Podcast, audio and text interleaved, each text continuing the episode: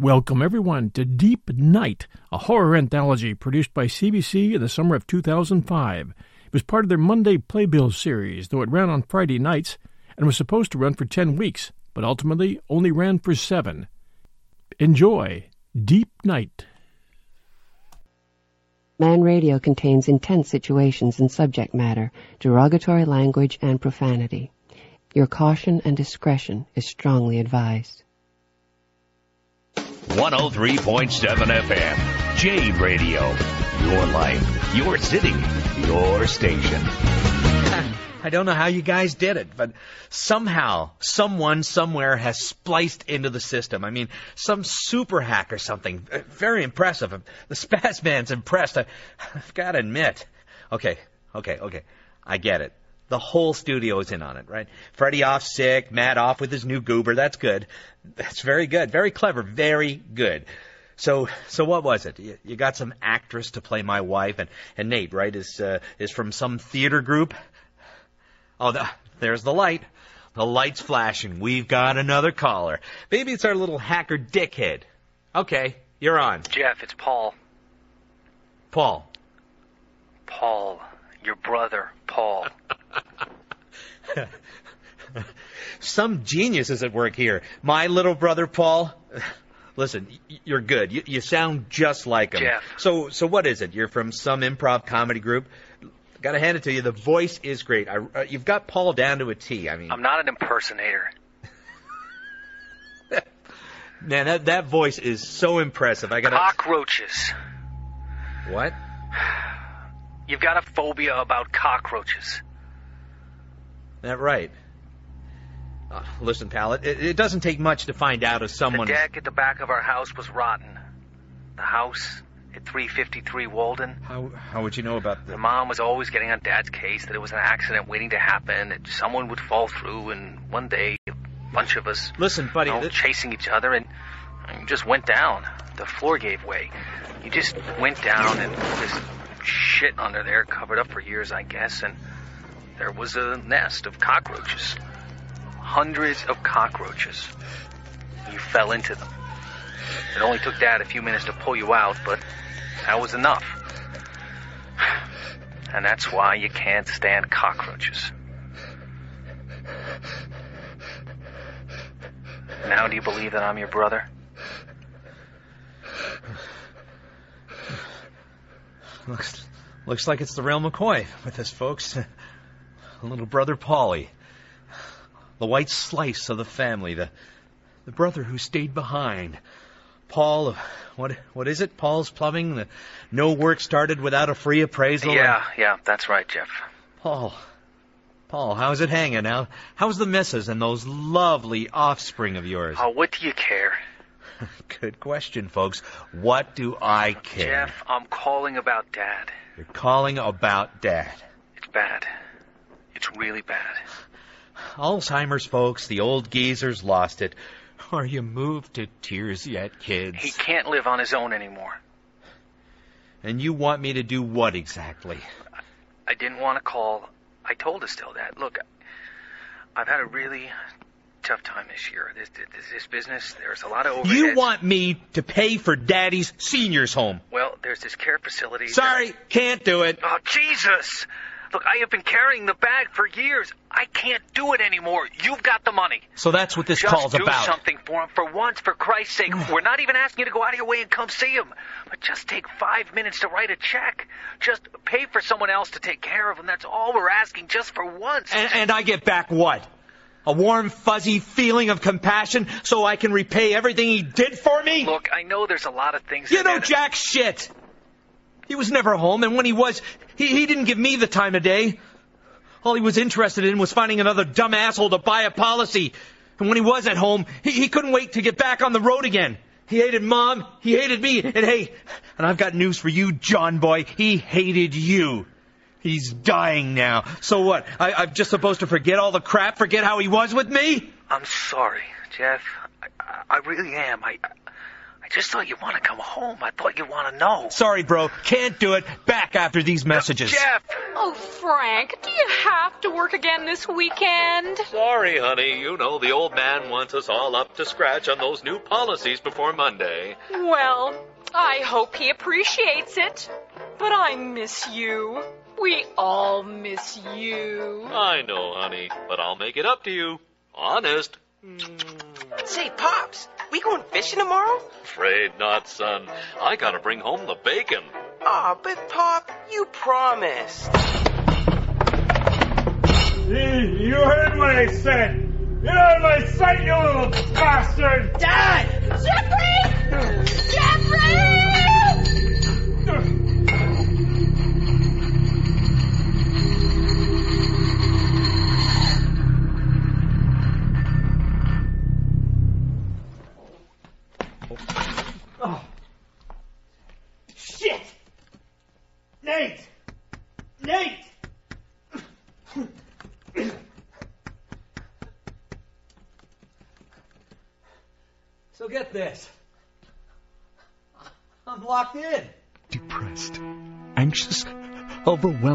Feelings of hopelessness. Perhaps it's time to talk to your doctor about Lethargo.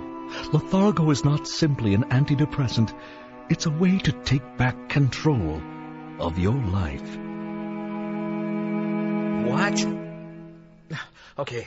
Okay, there there must be something normal out there. Some weather weather report, traffic, anything. Hello out there. Oh shit, what was that? What the hell was that? I didn't, I didn't see anything. I, I didn't.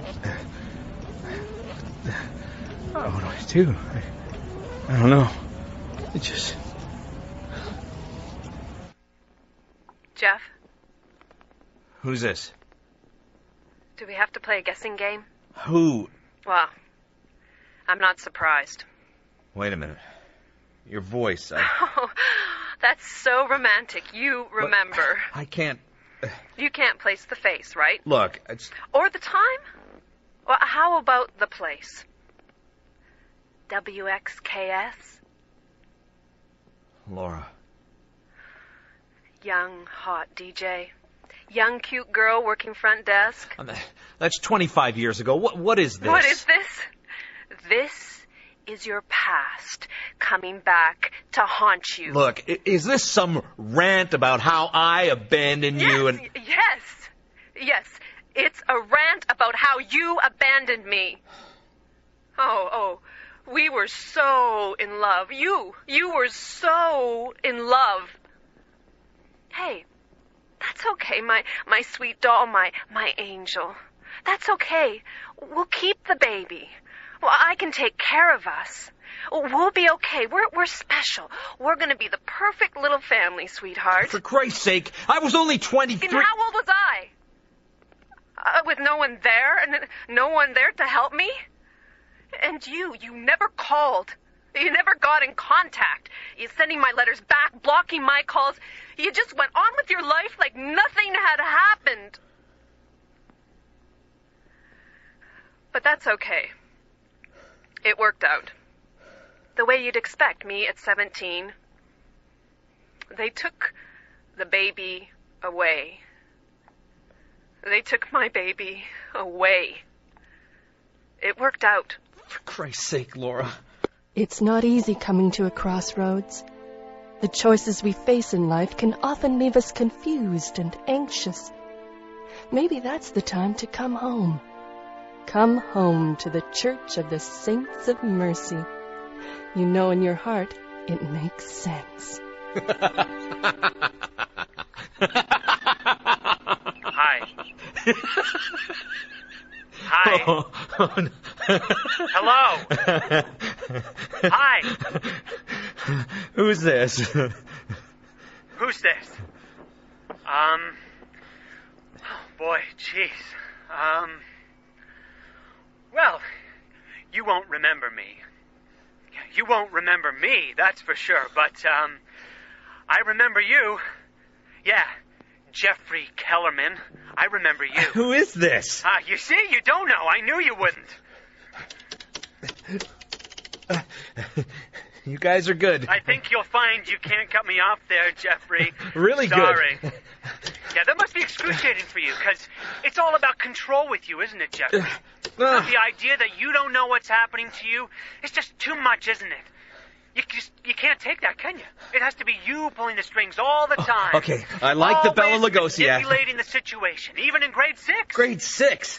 Yeah, with your little group of fans. Yeah, I, I guess you had to have that even back then. Be the center of everything. Do anything for the big laugh. Make fun of other kids. Hey, listen, I- Take everything to the extreme, tormenting them. I don't know what you want, but uh, You know what I want, Jeffrey? What? I want revenge. I'm gonna get my own revenge on you. You'll see.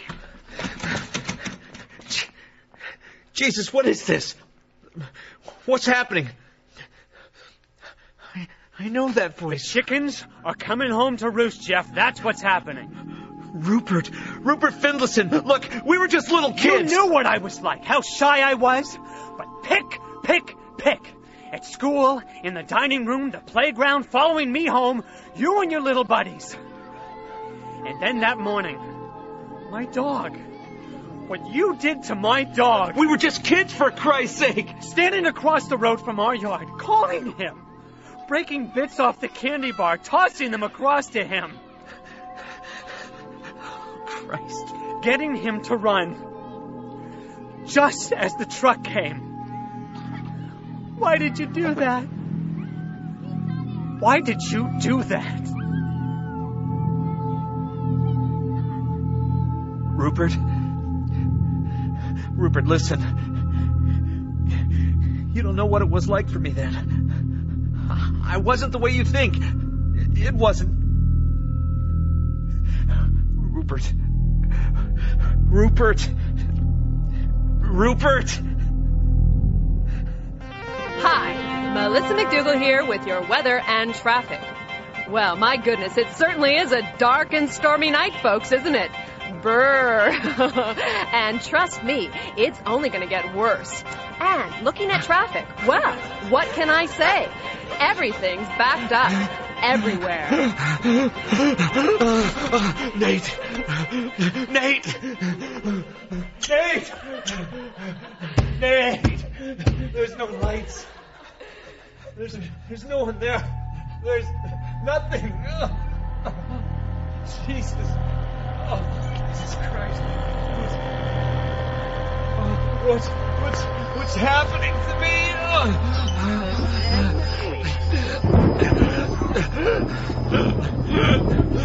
I'm sorry, I'm sorry. Oh, sweet Jesus, what have I done? Please, help me. It hurts so much. Please. It's okay.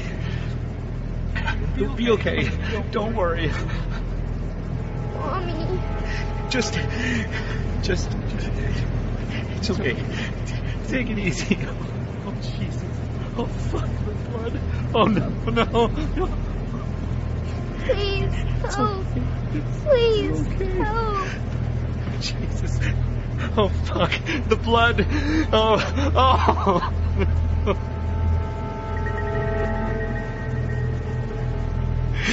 It's okay. It's okay. Help me.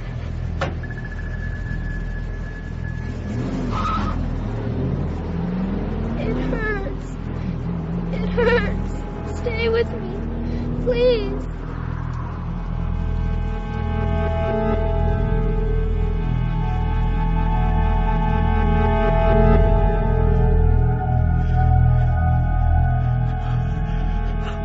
I'm sorry.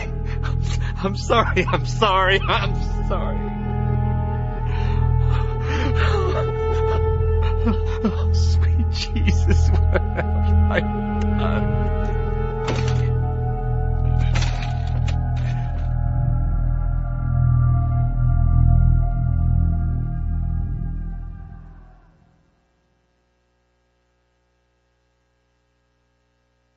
That was the last recorded Jeff Spaz Kellerman hour. Jeff Kellerman, broadcaster, was found dead from a heart attack in his studio October 3rd. He was 47 years old. We, uh, we figured Spaz was extremely disoriented from his heart condition when he came in that night. I say this because, along with all our other broadcasters, Spaz was notified in advance that one of his old shows would be broadcast that night. There'd be no live shows because of systems upgrading. So there wasn't a technician booked that night. But a couple of days ago, Freddie Gale received a disc in the mail. The one we just played. It was signed Best Wishes. Nate from nowhere.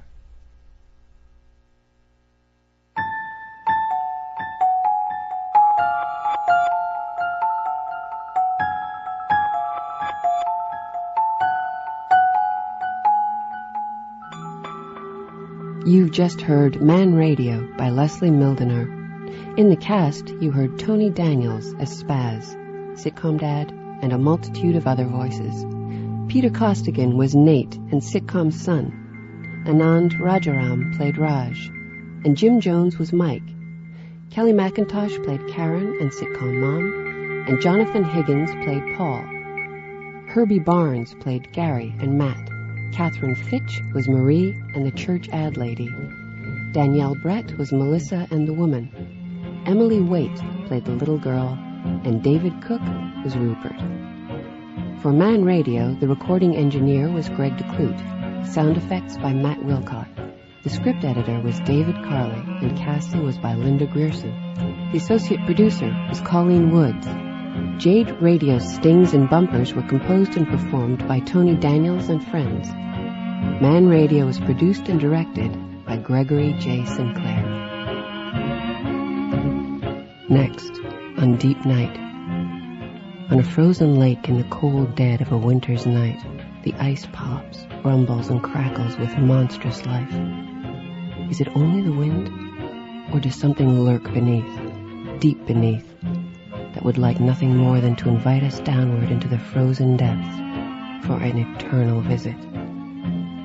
Ice Screams by Drew Hayden Taylor. Next, in Deep Night.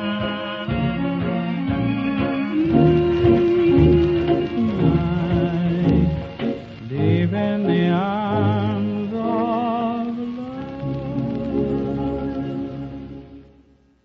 of A new mix for summer. On CBC Radio 1. Deep Night.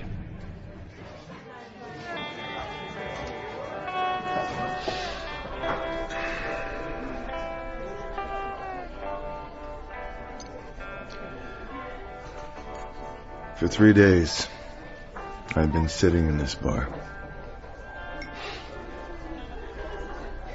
In this back corner.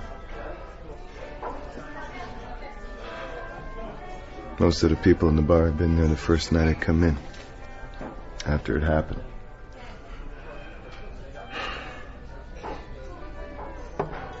And here I am, three days later. I don't care. I just order another drink.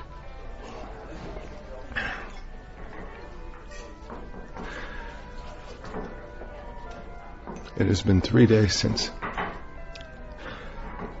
what happened, but the thought of that still scares the hell out of me. God knows how many bottles of rye later.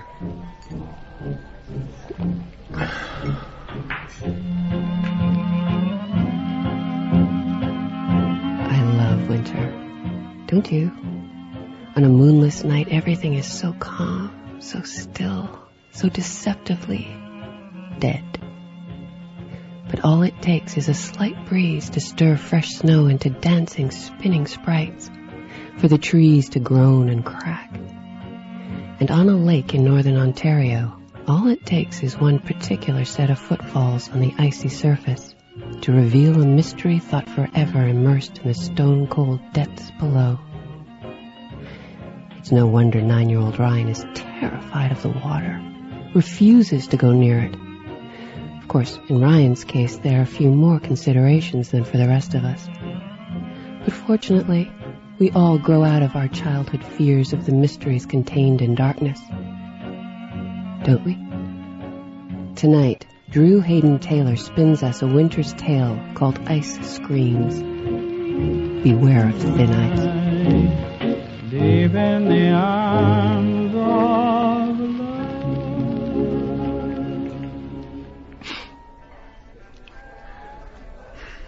guess you could say that everything that happened three days ago started on that February morning. Sixteen years ago.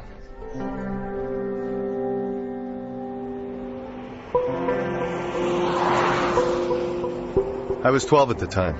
So was Erica, Ryan's sister. She was cute. In a 12 year old kind of way, as perceived by a 12 year old. You notice the bus always takes longer the colder it is? They probably had to boost it again. Why? In a hurry to get to school? No, just cold. Where's Ryan? Right there. Where's he going? Where do you think? Toronto with my parents. All the winter sales are happening, and he gets to go with them. He gets to go shopping for two days. Oh, I hate him. Now, Erica, I told Julia you'd be staying with her for the next two nights. You behave while we're away. I still say it's not fair. Enough of that. I don't want to have this argument again. We'll see you in two days. Bye, Erica. Have fun at school. He thinks he's so good. They like him better. No, they don't. Yeah, they do. My aunt says it's the way he was born. He was kind of difficult, I guess. He almost died. My mom spent weeks nursing him back to health, and ever since, she's been kind of protective. Hey, Andrew. Got anything to eat? Oh, hi, Erica. Hi, William. He always gets what he wants. He's the baby, she says. Well, if you baby someone all the time, then they'll be a baby all the time. The little scum. Yeah, I hate kids like that. Who were we talking about? Ryan. Ryan and his parents disappeared into the falling snow. We never saw them get on the ice road. After that, things got a little strange. Early the next morning, local gossip and Tobacco Queen Mags Magni was walking by Ryan's house. She saw a light on when there should be no light.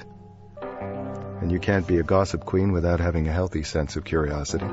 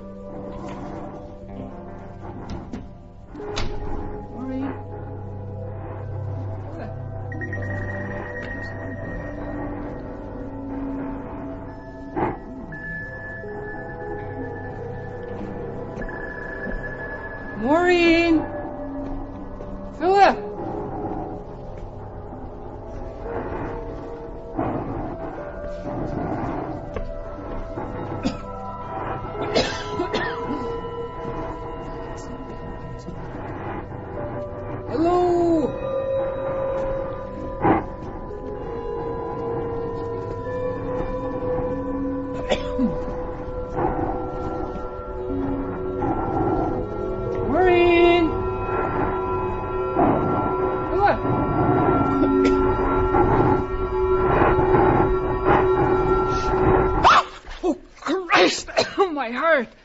Ryan, what are you doing here? You just about scared me to death. Why is it so cold in here?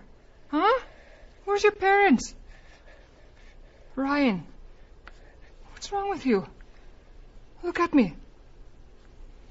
Is that ice in your hair? Cold. Ryan, listen to me. Where are your parents? My God! Your arms! They're freezing. What happened, Ryan? Tell me. Cold. Okay. You stay here, okay? I'm gonna go use the phone. I'll be right back.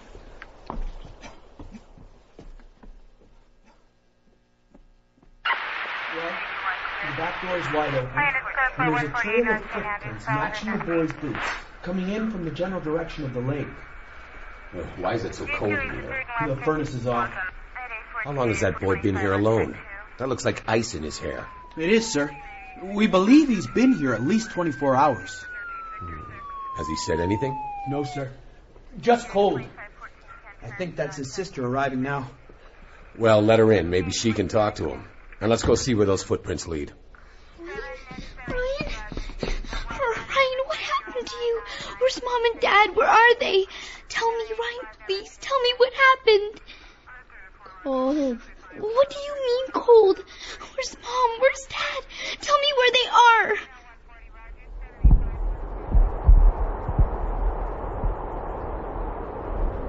My God, it's colder than a Christian's heart out here. Right there, sir. The car must have gotten lost in the fallen snow, went off the ice road and drove in this direction. Too close to the channel where the ice is thinner because of the current. Thinner. But just how thin is this ice? Oh, it's thick enough for us, but not for a 2,000 pound car. I think that's what went through the ice. The boys' tracks start just over there. And overnight, the ice froze over again. Uh, let's get back. Yeah. One lucky little boy to have got through this. Yeah. Especially with Maureen for a mother. How so? Kind of figured there was no way she'd ever let him go.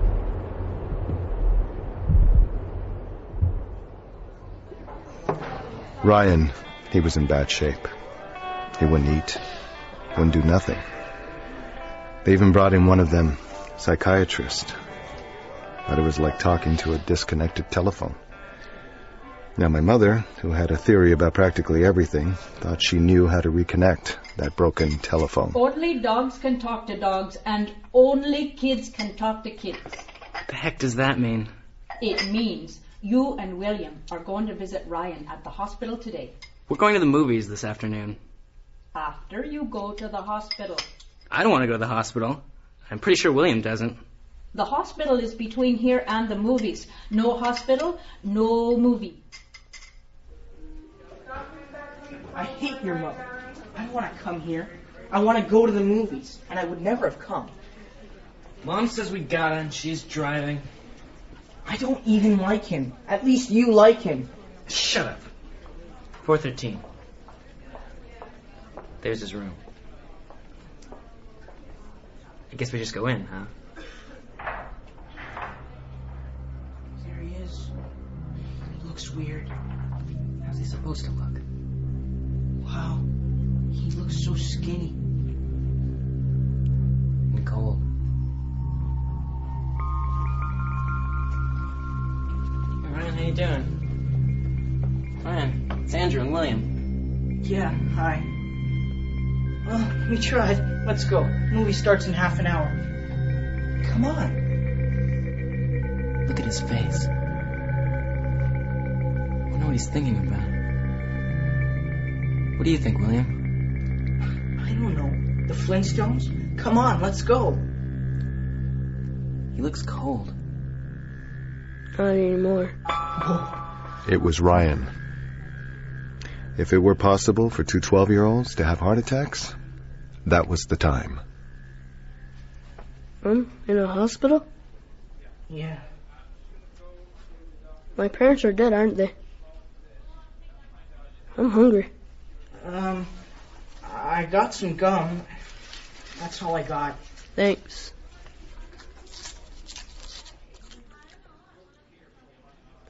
So, what's new?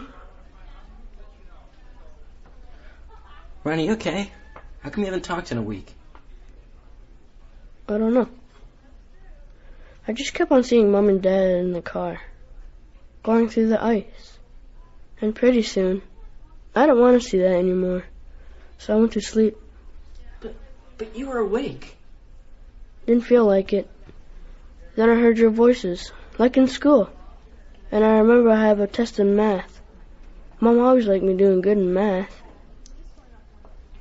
That was three days ago. No, I guess I failed, huh? That's when his whole body started to shake. The sobs rolled out of him, gradually getting louder and louder till they filled the room. It looked almost painful. We'd seen crying before, but this wasn't ordinary. We bolted for the door, grabbed the first nurse we saw, and pointed her in Ryan's direction, then got the hell out of there. Needless to say, we didn't enjoy the movie much. We'd seen enough scary things for the day. The next day at school, Erica made a beeline for me on my way in. Andrew! Andrew! I heard you visited my brother yesterday. Yeah, William may drop by. Thanks.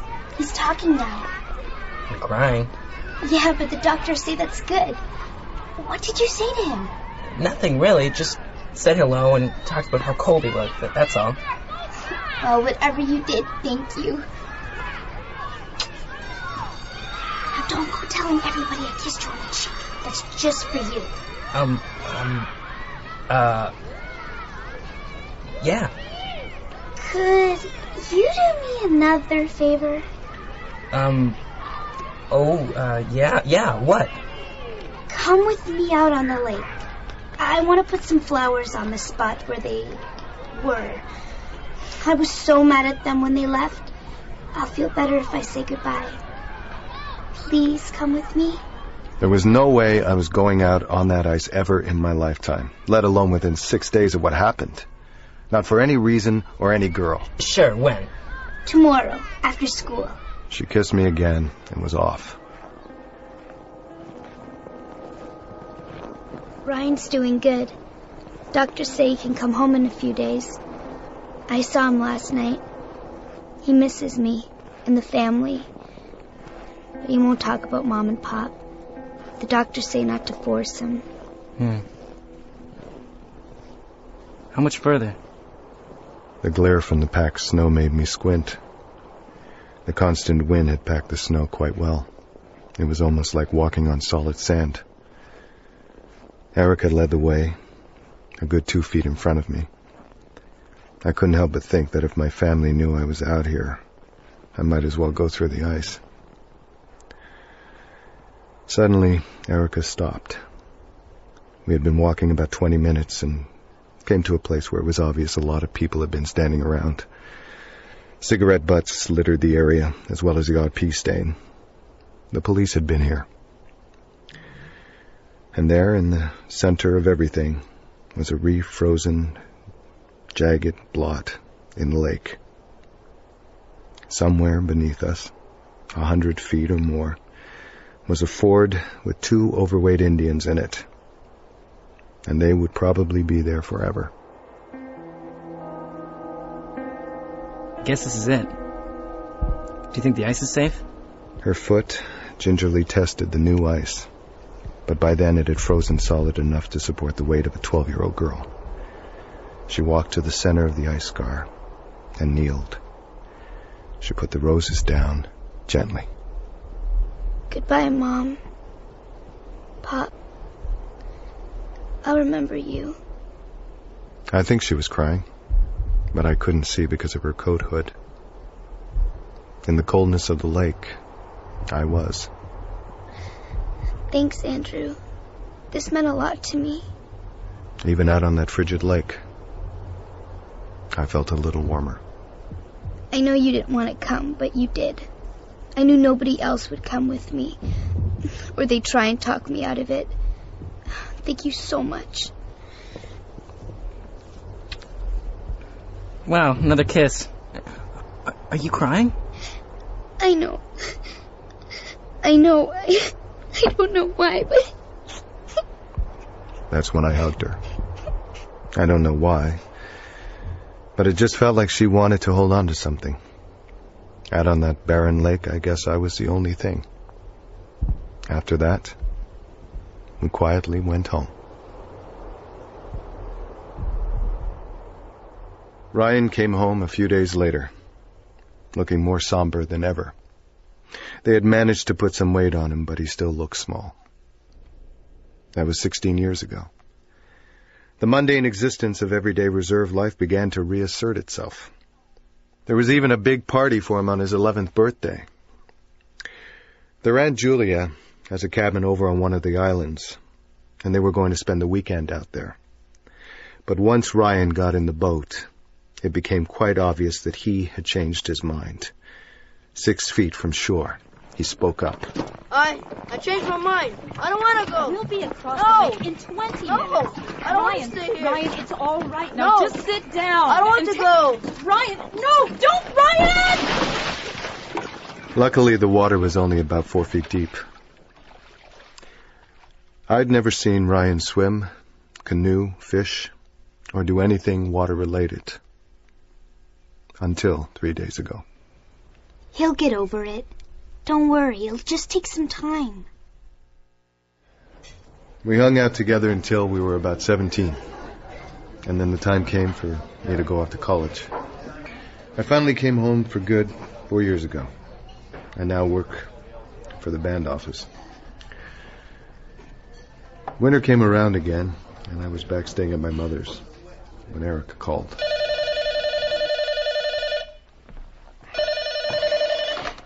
Hey, Oh, A- Andrew? Erica? Anine? Hi, Andrew. Um, I hate calling you like this out of the blue, but I need your help. You sound serious. What's up? Well, it's anniversary time. Yeah, I thought it was around this time of year. I hear you still go out on the ice with them flowers of yours. Mm, Not this year.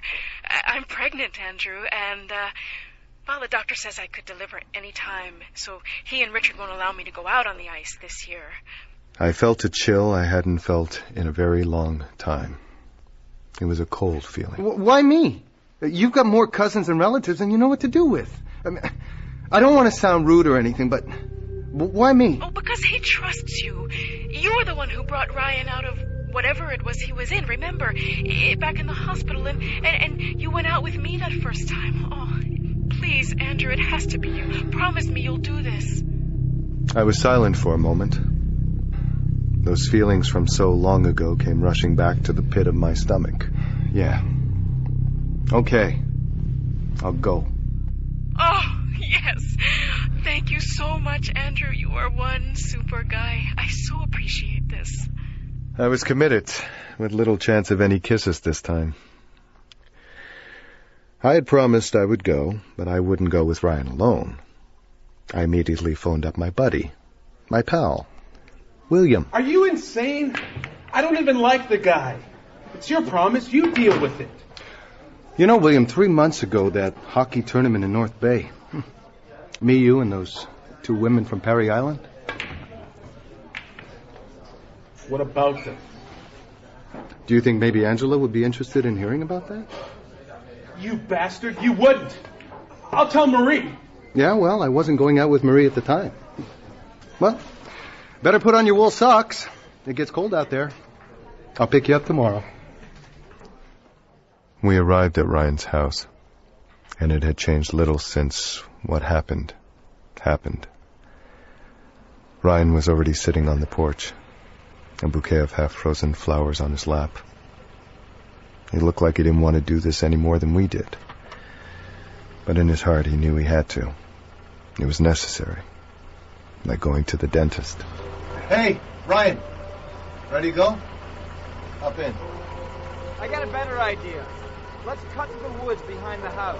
It'll be quicker than driving around the lake. Come on. Jesus. Isn't that the same path he took way back when he crawled out of that car? This is getting eerie.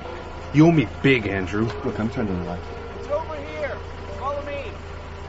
You owe me big. After grabbing the flowers, Ryan started walking towards the woods beside the house. Quit pushing. You're falling behind. Speed up. Do you want to walk in front, huh? Behind, behind your buddy? Like he's gonna part the ice like an Inuit Moses. Just walk faster.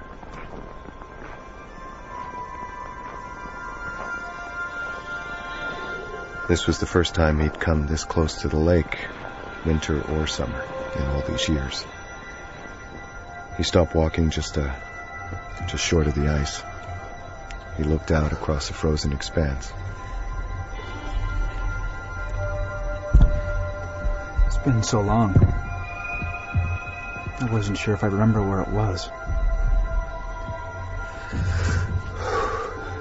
Erica sort of gave me directions. A little off to the right of the willow, she said. It's that way, I guess. Oh, Angela, where are you? Arms are so warm and it's so cold out here. February on our reserve can make you very romantic. God's sakes, Ryan, slow down. My sweat is freezing. What's the hurry? Sorry. Just lost in thought. It's all coming back to me. It's all so familiar. Except it's not snowing this time. Give it time. The shoreline was slowly drifting off behind us. And we were squinting now from the glare of the snow. Do you have any idea where we're going? You two didn't have to come with me, you know. I could have handled this myself. Your sister asked me to come as a favor. You know I can never say no to Erica. I almost wish you hadn't come, Andrew. You make it more real.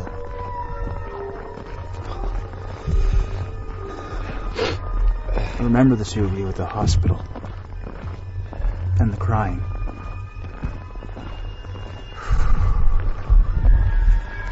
It's like I'm ten years old again.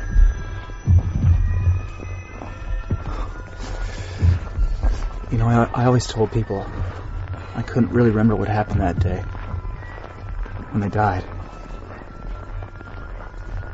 Actually, I could remember. But I never wanted to talk about it. At the time, I thought it was nobody's business. Not even Erica. She wasn't there.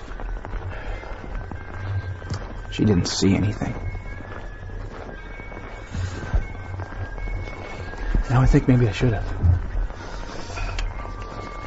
We were approaching the channel. A couple of hundred feet to the left was the other shore.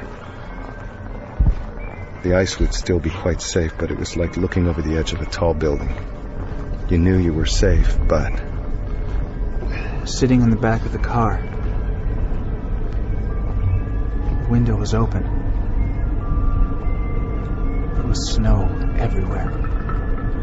Honey, close that window. You'll catch yourself a death of a cold. Mom, can I keep it down, please? I'm afraid of getting car sick.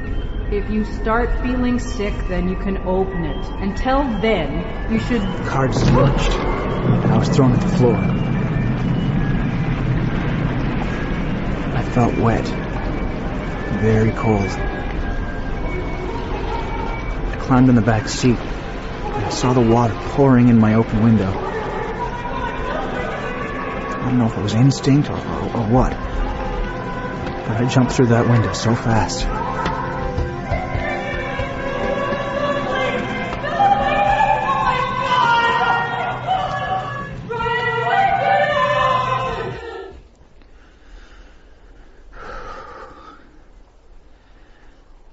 I was small then, so the broken ice could hold me up.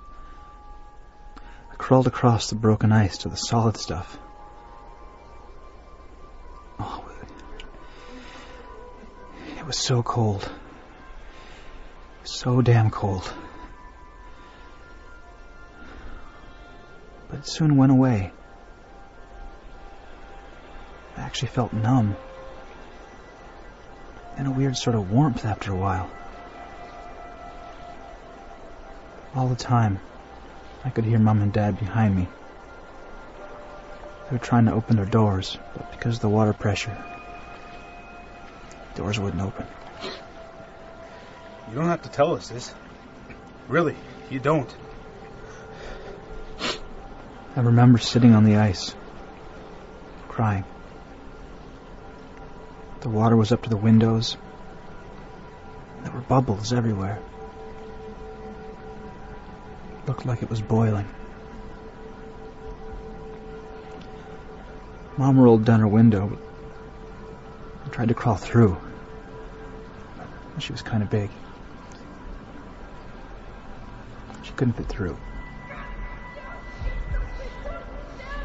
I've never seen her try so hard at anything. Then she reached for me, like she wanted me to pull her out. And let me pull me in with her. I don't know. It was then that the car went under the water. There were some bubbles. Then her purse floated to the surface.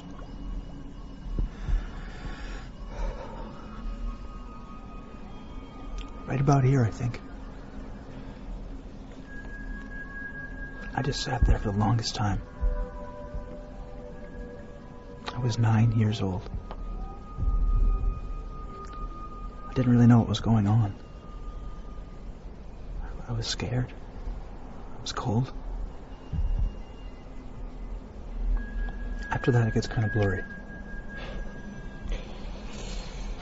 I guess that's why you've never been out on the lake since. I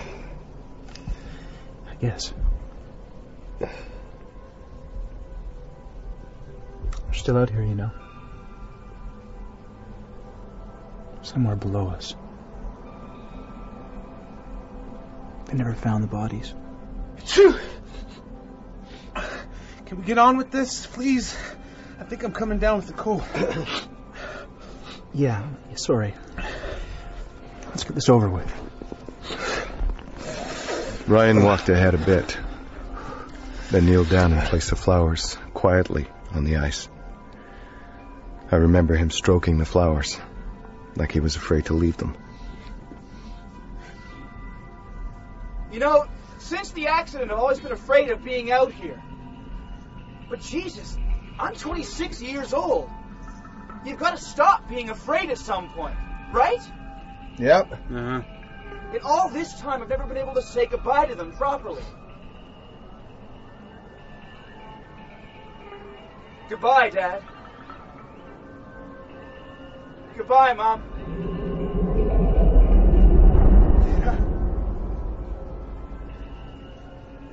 You know, I feel better.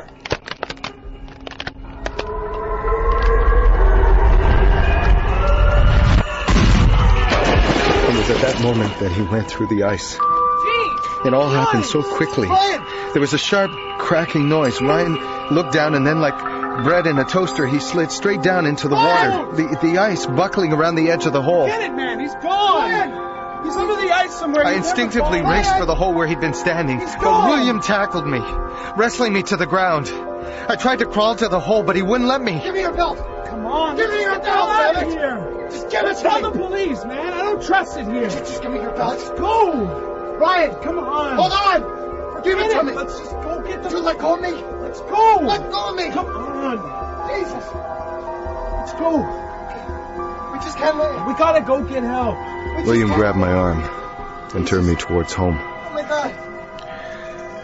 We slowly headed back to the shore. William took one last look over his shoulder at where we'd just been.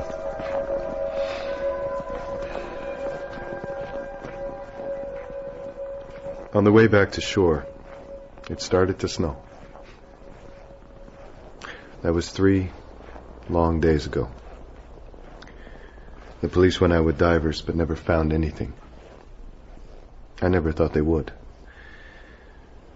The community went into mourning, and the funeral was today. Even drunk, I found it mildly amusing them burying a body they never found. From what I've heard, William hasn't come out of his house in the last few days. Won't take any calls either. And so here I sit, waiting for the waitress so I can order another drink.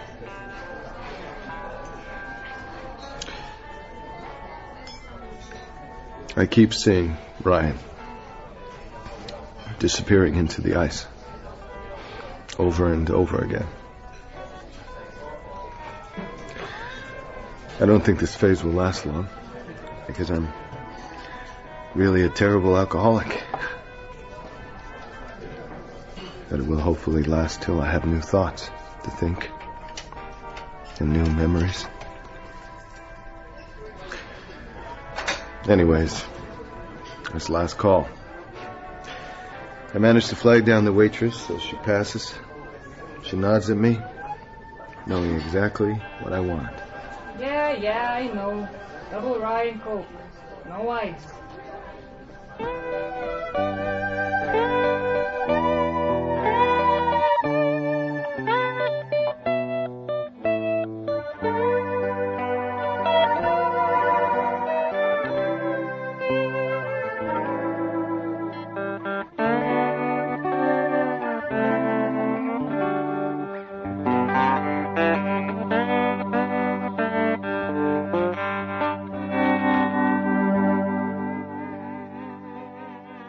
Ice Screams was written by Drew Hayden Taylor.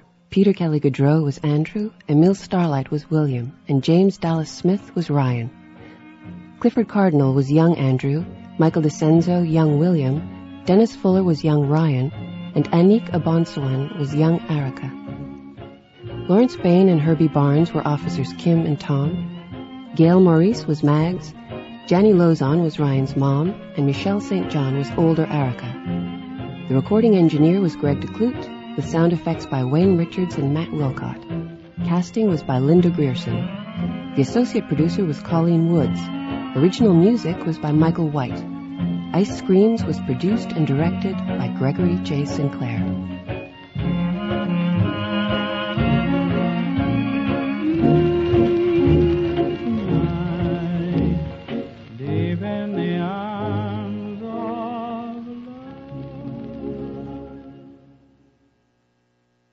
New mix for summer. on CBC Radio 1. Deep Night.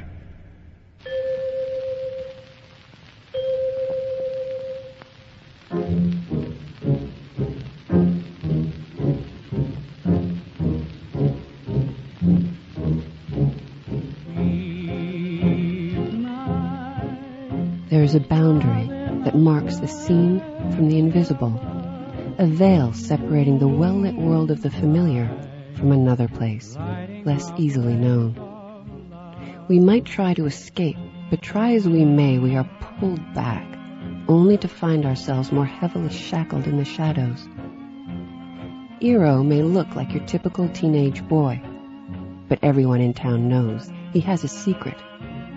But so does the town he lives in. For what Eero knows, he faces oblivion in the darkness of deep night.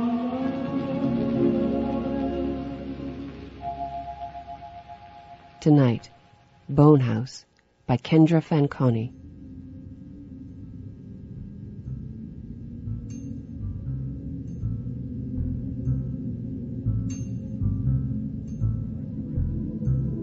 When I say something, there it is. The sentence ends and the next one starts. They don't go around in a circle. One goes after another. I lay these sentences end to end, like laying a road. When I talk, I am not talking about anything, but towards something. There is no good road out of the town where I grew up. The closest town to us is long distance over bad roads along the number one highway. If you ask someone there about us, they'll say they see one of our townsmen when he comes for supplies, but mostly we keep to ourselves. They'll say only good folks live here. There is no story to the contrary they can pass along, so you won't have heard of us before now. Maybe you have driven through the prairies on the number one. By now, you are a long way off. Hopefully, this story is long enough to reach you.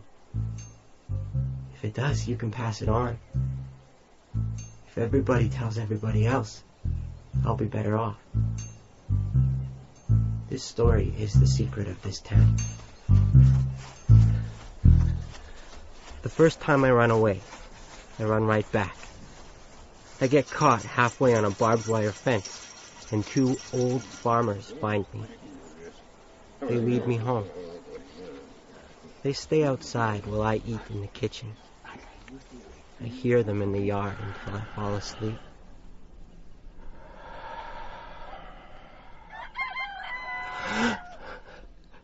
I open my eyes. It's morning. I am in my bed, and the old farmers are gone. The sun is up. Everyone is in the barn. I should hightail it down there. Instead, I go to M's.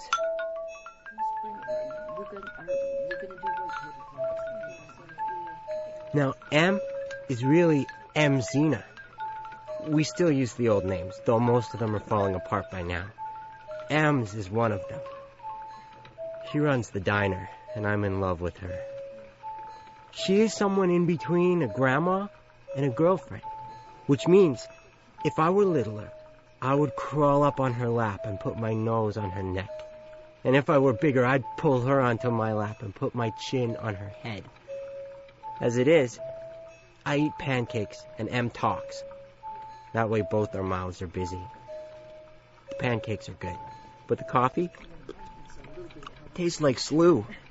Hey! Ah! Watch your mouth. Why? Doesn't it, Em? Good morning, Em. Must be midnight. If it were morning, then you'd be at your chores. No one woke me for chores.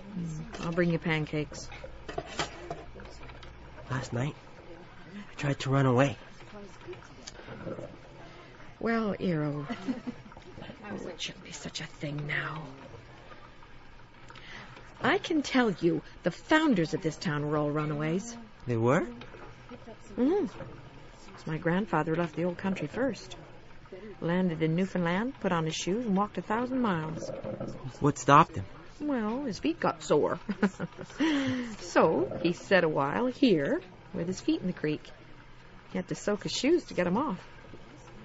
I like to imagine a walk like that. The soil here looks so good you could sprinkle it on ice cream. He wrote that in a letter to his brother, and the men started coming. Oh, they were ornery cusses, but they hammered themselves together till they stuck. We are the timber and the pegs of this town, so if you pull one of us out, the whole thing crashes down. You're going to say, well, folks die, and yes, they do. We lose some, and that's a blow. It hits us the same way a spring storm shakes a barn. But the barn itself doesn't get up and wander away. this town is here because I pour coffee and you eat pancakes. That's the secret of this town. You and me are holding it together. Eero, you got a job to do. I took a bite so big my cheeks hurt. It meant I understood. M slid three more pancakes on my plate. I had to finish them quick. I had chores. I had school. I had to help in the fields. I had to grow up, grow crops, improve the well, harvest and butcher. I had a new barn to raise. I had my parents to bury and children to sire. I had to raise them right and marry them off. I had to lose my hair and get a hat and become an old farmer. I'm off now, Em. Mm, we'll be seeing ya. I heard you ran away last night, Eero. Oh, yes, sir. How come? I just had an itch. Now, if you had a mosquito bite and it itched, would you scratch it? Uh, no, I wouldn't. Doesn't help to scratch an itch. You should slap it. Ah! There you go, boy. That should cure you.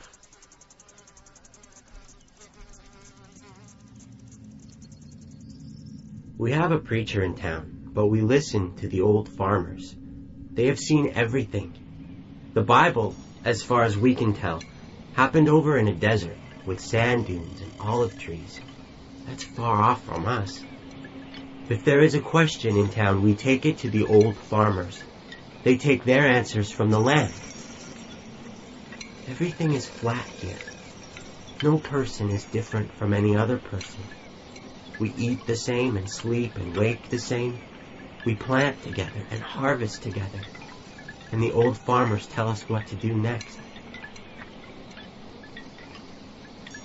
Now I'll tell you about the second time I ran away.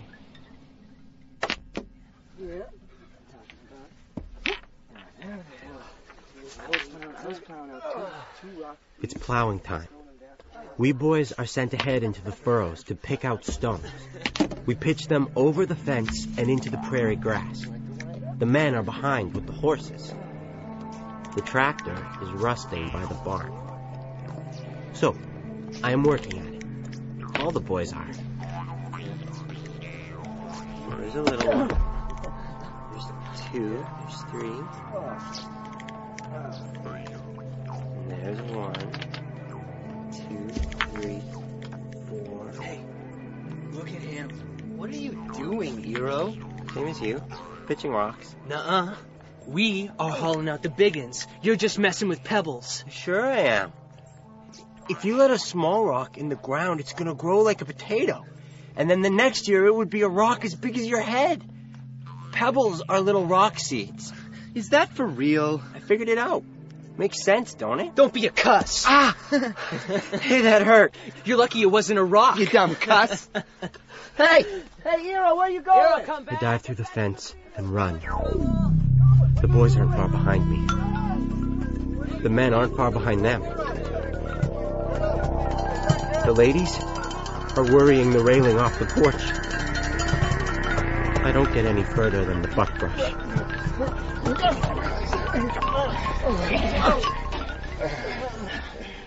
Where are you going? Old Pavo has my arm. The others walk ahead. You wonder if there's something out there for you. Why shouldn't we let you go find out? Let's uh, think about that. Say you leave. You're gone. Only one. All the other boys are left wondering what you're doing out there while they do your chores. Yeah, they'll picture you in Saskatoon taken up with movie stars. Yeah. Another will follow you. And the ones who are left now, they do double the work. So uh, they go too. And when the boys are gone, they'll get to the men. We'll lose our men. And what happens to this town with no boys and no men? But I- Yeah, well, the crops don't go in the ground, and you, they don't come out, and the fences will fall, and the cows will wander. And when snow comes, the roof caves, and we are left bare to the sky, us old men, and the good women and the little babes in their arms. That's how this town will die. Uh, is it fair for one boy to wander and kill the whole town? Huh? You think about that. We went back to the fields. That year, you could shoot a rifle down the furrows, they were so straight. That year, instead of golden, the wheat turns brown. The others head home for dinner. I sneak off towards the sick horse stable. Till my sister Una calls me. You can almost hear her from there, can't you? I don't pay her any mind. I keep walking. Una talks in circles. Her sentences go round and round. Eero, time to get up. Your chores are waiting. And take that swill pail. Eero!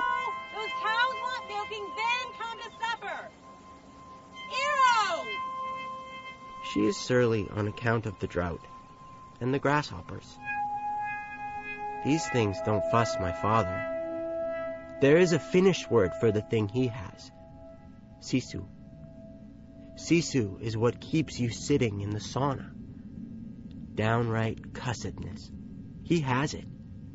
Sitting in the sauna, sausages are curing in the smoke by his head, and he doesn't budge. When I get to the stable door, My father is waiting. Eero, Yes, sir? When you see a sky like that, what does it mean? I look up. One of the clouds is a horse. Anyone could see that. It is flying in the wind. A horse. Now, around here they tell us to learn from the animals.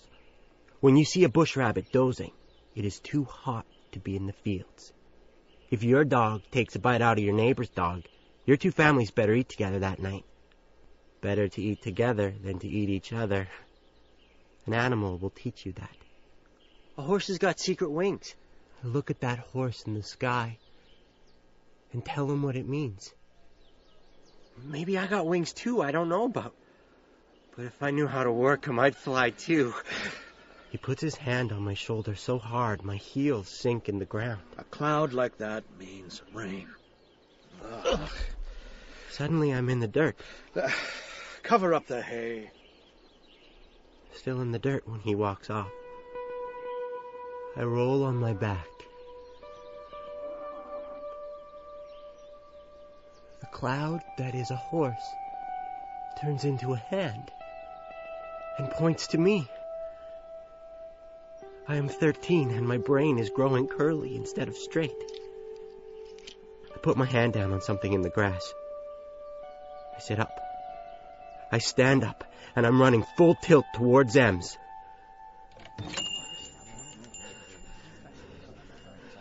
The diner is almost full up. Shucks. I order myself some pie. In the afternoon, Em serves herself a piece of pie to keep you company. She keeps it at your table and eats a forkful when she's by. A problem needs pie like a crop needs rain. Blackberry hero. Thanks, Em. Something wrong? Not exactly. What's in your hand? Fork? Other one? Oh, nothing. Can I see it? A rock. Look on the other side, Em. That rock's got a seashell pressed right in it. Oh. See? My, my, must be a fossil. That is a rock from a hayfield caught thinking about the ocean. Oh. I am not the only one who wants to get out of here. Shh, shh, shh. Shoot, I, I didn't mean. Eero, I am going to tell you something now, and you are going to listen, so shut your yap and open your ears. Okay. I'm going to tell you about a rabbit. Now, a rabbit is a living thing because it's either real good at hiding or real good at running. You better be good at one or the other, Eero. Hiding or running. That is my last bite of pie.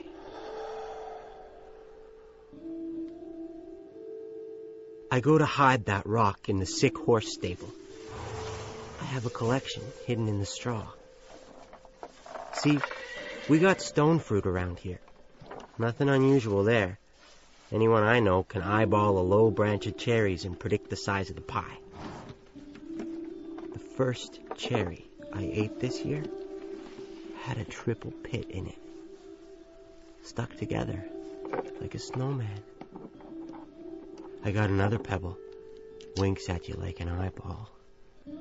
And when Em had a gallstone removed, well, the doctor didn't want it. Then there's a chunk of shale in the shape of the state of Texas. My brother had it in his hand and was going to chuck it. Did you know that if you took the state of Texas and flipped it up, the tip of it would nearly touch our town? I caught that rock midair, and my hand stung till supper. I lay them all out. It isn't enough to look at them. I want to sit on them like a hen. I don't tell anyone about my collection. Of course, everyone finds out. How much that you got? I show him.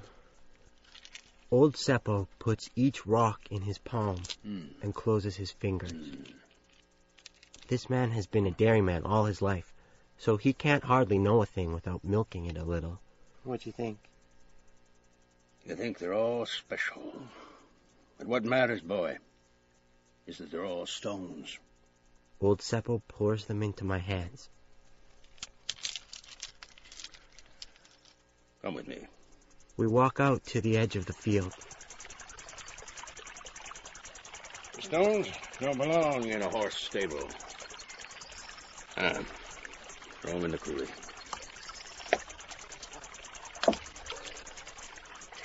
Now get home where you belong.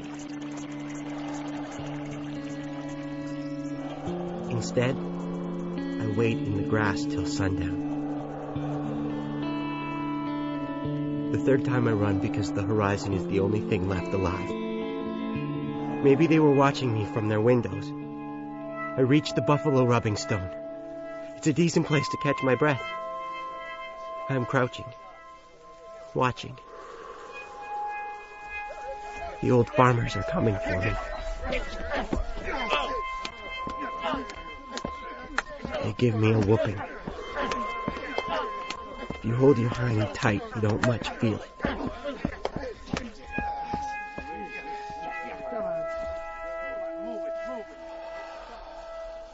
Old Pavo helps me walk back to his hen house. We watch his chicks scrabbling in the dirt. You see them chickens? Yes, sir. A chicken you can cook up before it's born or after it's dead. Useful creature. Some things can be real useful dead. But uh, everything is useful. Dead folk here are treated nice. The town is careful about making sure that dead is dead. At a funeral, they always tie a thread around one finger of a dead man. If it swells up, he's alive after all, and you put him back in bed instead of in the ground. If they do put a body in the ground, it is a big deal and a good time. The graveyard is in the center of town, and it's so crowded that in order for a body to go in the ground, one's got to come out. We take the one who has been under the longest, so there's a good chance the meat's off the bone. The skull we take off and put up in the rafters of the church. If you look up to heaven, that's what you see. Then the bones go in the bone house.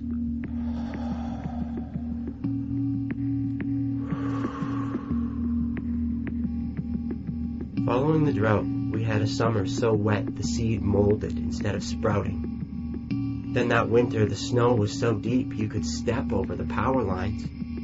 So we lost some cows. The next year was pretty much the same, except worse even, because the silos were empty. Now it's harvest, and already there is food rationing and arguments about it. By now I am almost 16. My thoughts are sunk inside me. I am only hands and feet. I might have stayed that way if it weren't for the Rat King.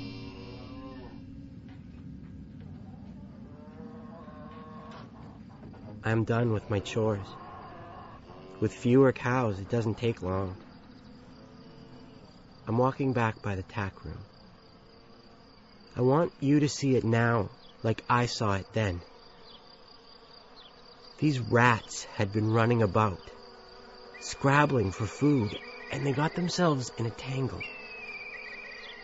Imagine a pack of rats with their tails in a knot in the center. And they were trying to run, but tied together they couldn't get anywhere. And it didn't take long till they collapsed from the effort.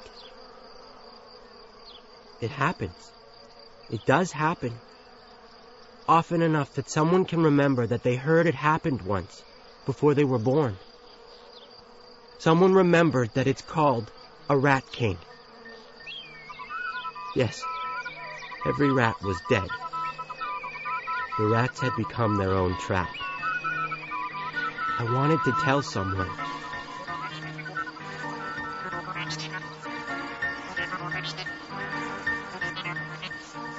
The kitchen ladies are waiting for the carrots to cool so they can finish cooking for Chicken Tuesday. They are sitting on the back stoop of the hall, thumbing their calluses. I hold up the Rat King, and their eyes darken. When I leave with it, they follow me into town. On the way, I hear that sound. I was thinking Una might faint from seeing the Rat King. But she wipes her hands. I am walking to the center of town with my family behind me and the kitchen ladies behind them, and in front of me, I have the Rat King. With everyone watching, I lay the Rat King down. There wasn't anywhere else to put it. It belongs at the center of everything, the way a belly button does. The boys and the girls and the ladies and the men and the old farmers draw in around the tangle of rats. No one speaks. You can tell the temperature by how many times a cricket chirps in a minute. It is getting hotter. You see those rats? You want us to die like that? I pick up the Rat King and I put it on my head. It was time. It was the sign. They had to let me go. I am sure you cannot guess what happened then. Old Pavo gives the Rat King to his barn cats, and it is gone by morning. I go to Em's.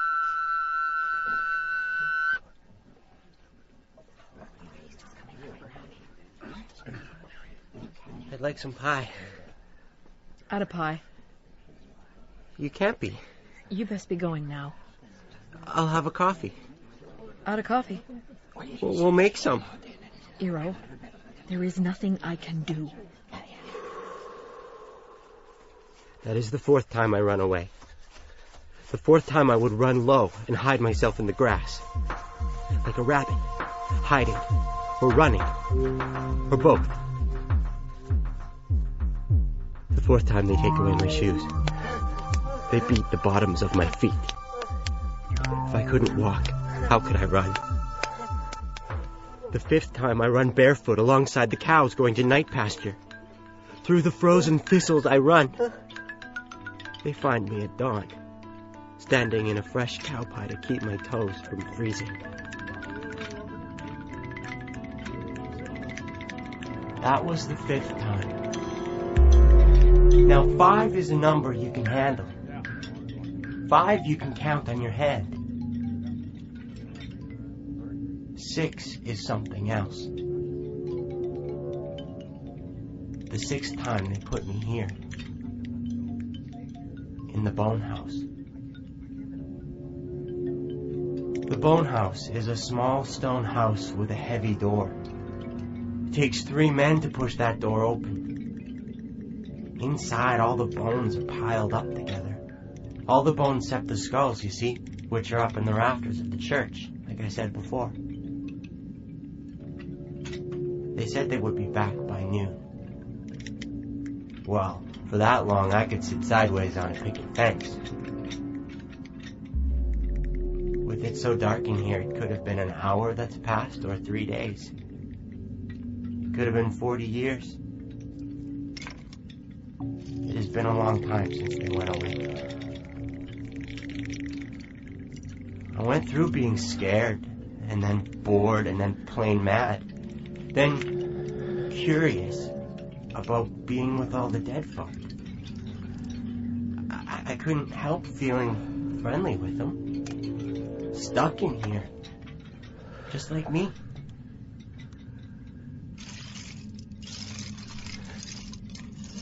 But not like me. I never heard of this town having one like me. I really thought about that. Nature makes a handful of funny stones. How come I am the only strange one in this town? Then too I got bored with thinking and wished they would come. I yelled the worst word I knew. Felt good. Then after that, I felt terrible. Which pretty much brings me to now. Because a minute ago, I put my hand on something. Not a bone like all the other bones here. A skull.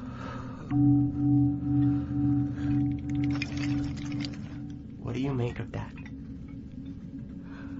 Weren't you listening? I told you skulls go up in the rafters of the church. Now isn't that curious that one would be in the bone house? If there had been a skull was missing from the rafters of the church, why there would be a story about it. That is something to talk about. And there is no story. What do you make of that? Do you think this skull was accidentally, like, tossed in? Do you think people in this town do things accidentally? Or do you think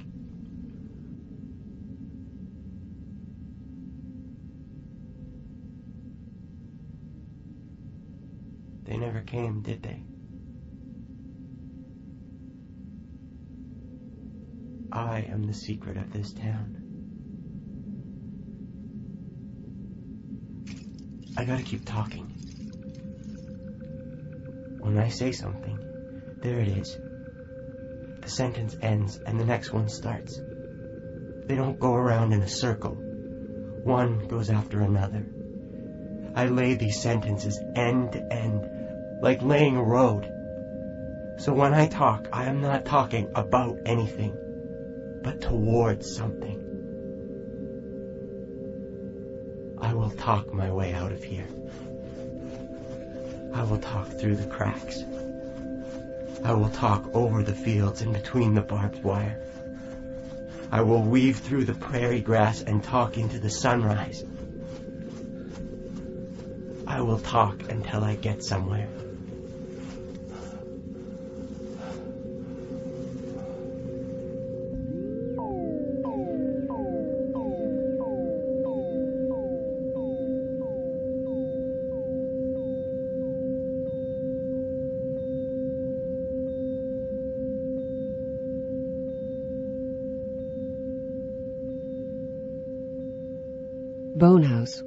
By Kendra Fanconi. David Baisley played Eero. Nicola Cavendish was Emsina. Frank C. Turner was Perti. Alex Diakun played Pavo, and Eric Schneider was Seppo. Mara Coward was Una, and Tom Macbeth played the father, with Christopher Murray and Ryan Beal as the boys. The script editor was Beverly Cooper. Bonehouse was produced in Vancouver by Heather Brown.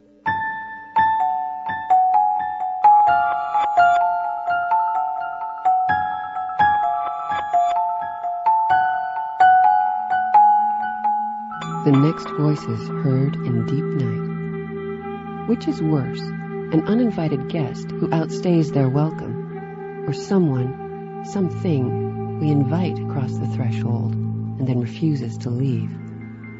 And even worse, what if mom finds out the guest from beyond the veil has moved into the bedroom closet? Go away, Brittany. I'm busy plotting my revenge. I only have an hour. It's time to reveal the means by which I will get Calzakian, the Necronomicon. Literally, a book of dead names. A nasty little grimoire whose sole purpose is the summoning of supernatural forces. I'm amazed that such an unspeakable tome of evil is available on Amazon.com, 1998, shipping not included. One can only conclude that the World Wide Web is a force for evil.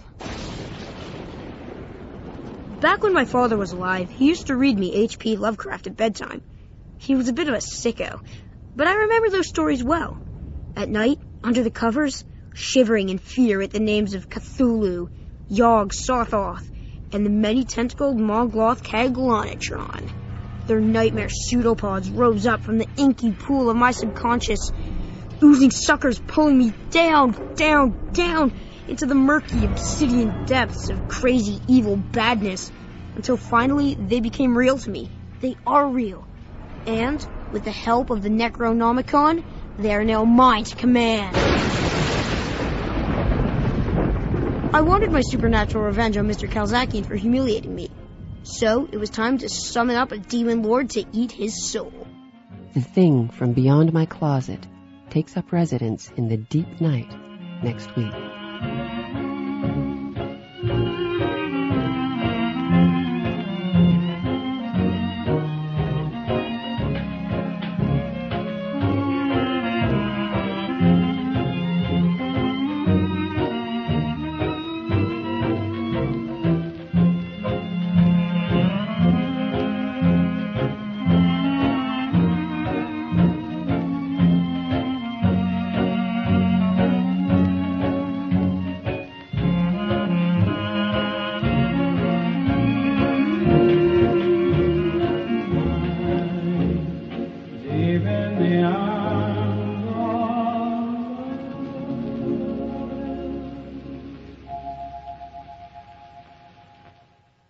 new mix for summer. On CBC Radio 1.